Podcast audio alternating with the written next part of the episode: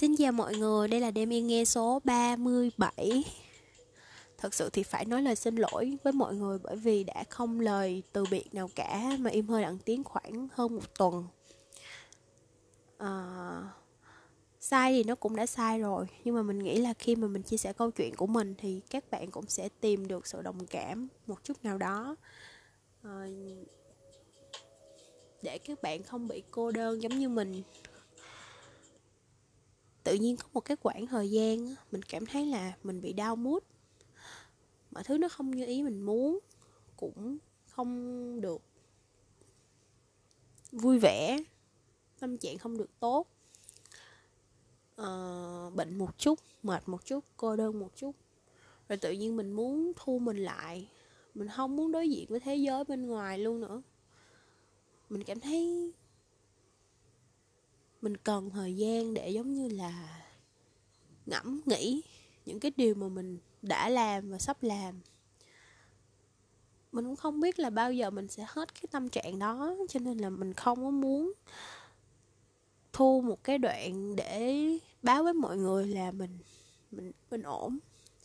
Và bởi vì thực sự là mình không hề ổn một chút nào hết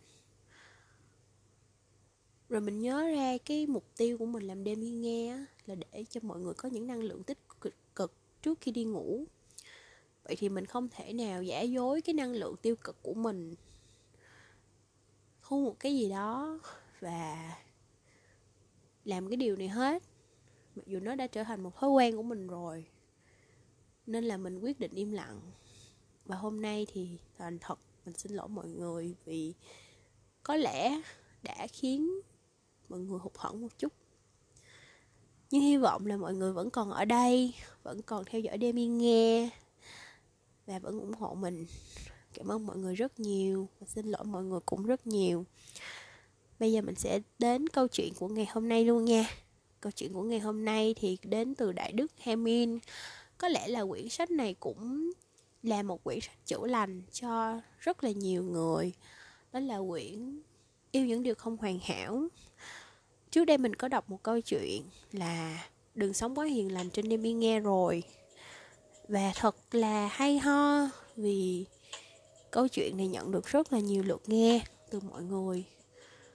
Có lẽ là mọi người thích nghe lại uh, những cái dòng chia sẻ của đại đức Hamin. Nên là mình quyết định chọn một câu chuyện cũng của yêu những điều không hoàn hảo để đọc trong ngày hôm nay. Câu chuyện tên là lắng nghe là một biểu hiện của tình yêu thương. Hy vọng là mọi người sẽ thích. Bắt đầu nha. Trong cuộc sống, chắc hẳn có những lúc bạn gặp khó khăn và muốn được chia sẻ cùng ai đó. Những lúc như thế, bạn thường tìm đến ai? Những người có năng lực và giỏi phán đoán hơn bạn? Hay những người biết lắng nghe câu chuyện của bạn? Tôi thường chọn tìm đến những người bạn ở vế thứ hai hơn. Dĩ nhiên, khi trò chuyện với người có năng lực và giỏi phán đoán, họ sẽ giúp tôi chỉ ra vấn đề của mình một cách khách quan nhất.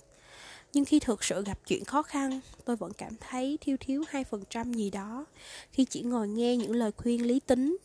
Có thể vì khi gặp khó khăn, thay vì nghe những lời khuyên đúng đắn, tôi chỉ muốn có ai đó lắng nghe và hiểu cho tâm trạng của mình mà thôi đây là chuyện xảy ra hồi tôi đang dạy học tại một trường đại học ở mỹ. Tuy cảm thấy mình sống có ích và hạnh phúc khi dạy dỗ các sinh viên ở đây, nhưng cũng nhiều lúc tôi cảm thấy chuyện dạy học thật chẳng dễ dàng. Bên cạnh sự khác biệt về ngôn ngữ và văn hóa, trong số các sinh viên ở đây, đôi khi có vài bạn phản bác ý kiến của giáo sư một cách quá thẳng thắn, hoặc có vài bạn khác tạo cho tôi cảm giác họ không thực sự tập trung vào giờ học của tôi khi nhìn số ít sinh viên ấy, từ lúc nào không hay trong thâm tâm tôi bắt đầu dần làm ngơ họ. Những lúc như vậy tôi cảm thấy rất khó chịu, vì không có nỗi khổ tâm nào bằng việc người làm giáo sư cảm thấy ghét bỏ sinh viên chính mình dạy dỗ. Mỗi khi cảm giác đó xuất hiện, tôi lại cảm thấy khổ sở, khó chịu và muốn tìm tới một giáo sư tiền bối để tâm sự về vấn đề này. Tôi vừa muốn hỏi, chỉ có mình tôi gặp hoàn cảnh này hay những tiền bối khác cũng từng gặp chuyện tương tự? Và tôi cũng mong có ai đó sẽ vỗ về tâm trí đang rối bời của tôi Nhưng những lúc như thế, thay vì tìm đến vị tiền bối chuyên ngành triết học rất thông thái và giỏi nói chuyện mà tôi thân thiết hơn, tôi lại tìm đến vị giáo sư trước kia từng là tu sĩ công giáo, người thường im lặng lắng nghe những lời tôi nói một cách bao dung. Khi ngẫm xem tại sao mình lại lựa chọn như thế, tôi nhận ra rằng việc có ai đó lắng nghe mình không chỉ đơn thuần chỉ là bản thân chính mình được lắng nghe. Tôi có thể cảm nhận được vị giáo sư ấy chấp nhận lời tôi với chính những gì tôi có và đem đến cho tôi nguồn năng lượng ấm áp thông qua từng biểu cảm, khuôn mặt cùng giọng nói. Khi anh nhìn tôi với ánh mắt tập trung, không ngắt lời giữa chừng hay đổi chủ đề sang chuyện khác và để cho tôi nói hết những gì muốn nói, tôi cảm thấy lòng mình như được rộng mở. Những cảm xúc nặng nề mà tôi đã chịu đựng một mình cũng như tìm thấy lối thoát đáng tin cậy trong tâm hồn và dần dần lắng xuống, tâm trạng tôi nhẹ nhõm hẳn. Chỉ cần có ai đó như một tấm gương soi tỏ, thấu hiểu những gì đang khiến tâm mệt mỏi là đủ để đem tới cho ta nguồn an ủi to lớn rồi. Không những thế, những đau khổ ta đang chịu đựng cũng bỗng trở nên ý nghĩa hơn. Nếu người đang lắng nghe ta nói rằng họ đã từng gặp chuyện mà ta tưởng chỉ riêng mình gặp phải, ta sẽ cảm thấy rằng đó là chuyện có thể xảy ra với bất kỳ ai.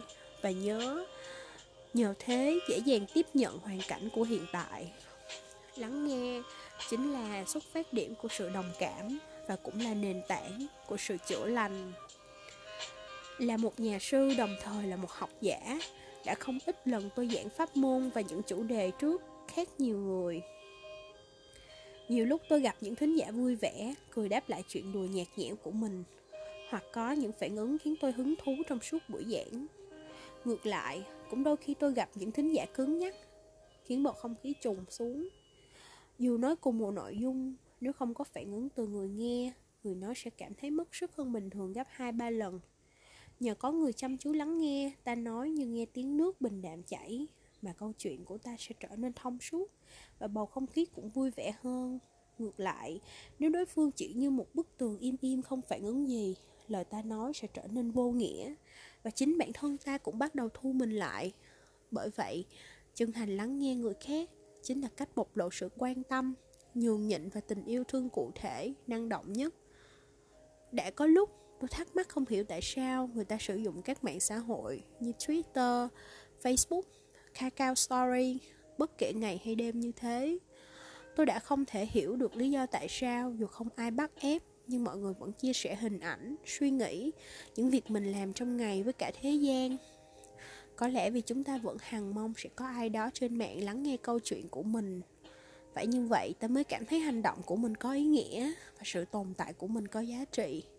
Cảm giác mệt mỏi vì phải sống từng ngày từng ngày không chút ý nghĩa, như phải đứng trên một sân khấu không khán giả, không ai quan tâm cũng sẽ được xóa nhòa. Hãy nhìn xung quanh xem có người thân hay bạn bè nào của bạn đang gặp khó khăn hay không cho dù bạn không biết cách giải quyết những vấn đề của họ đi chăng nữa họ cũng sẽ rất biết ơn nếu bạn thật lòng lắng nghe câu chuyện của họ đấy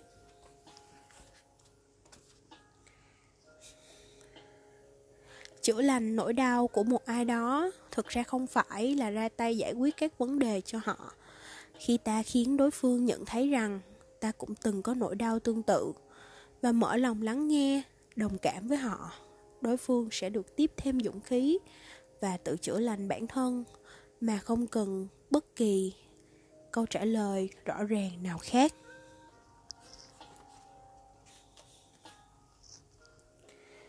Khi trò chuyện đôi lúc chúng ta chỉ mong đối phương thực sự lắng nghe mình, thay vì muốn nghe những lời khuyên đứng đắn từ họ. Khi có ai đó nói chuyện với bạn, đừng vội vàng đưa ra lời khuyên, mà hãy lắng nghe đến khi họ nói xong câu chuyện của mình. Nhìn nhận đối phương bằng sự quan tâm và lắng nghe câu chuyện của họ, thay vì cố thay đổi họ cho vừa ý mình, chính là cách thể hiện tình yêu thương thuần khiết nhất.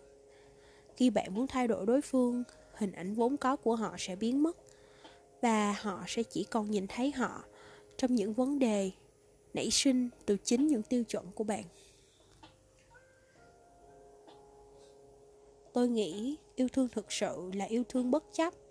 Khi bạn có thể bao dung tất cả những gì thuộc về đối phương, cả những điểm vừa lòng bạn lẫn những điểm không vừa lòng bạn, thì khi cảm xúc của bạn cho đối phương sự trẻ con thường muốn phô bày những vết thương của mình vì chúng muốn nhận được sự lo lắng và quan tâm từ người khác. Nhưng nghĩ lại thì không cứ gì trẻ con, ngay cả người lớn cũng như thế. Khi đau đớn, mệt mỏi, buồn bã, oan ức, đừng chỉ chịu đựng trong lòng mà hãy như trẻ nhỏ cho người khác thấy vết thương của mình và nói rằng, tôi đã rất đau.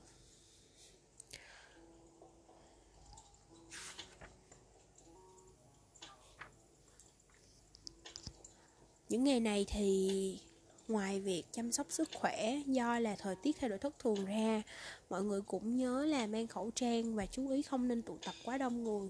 Bởi vì Hồ Chí Minh cũng đã có những trường hợp F1 với virus nCoV rồi. Hy vọng là mọi người sẽ chú ý sức khỏe và giữ gìn sức khỏe thật tốt.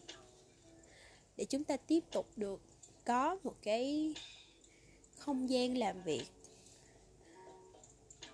uh, yên ổn và không phải bị lockdown nữa.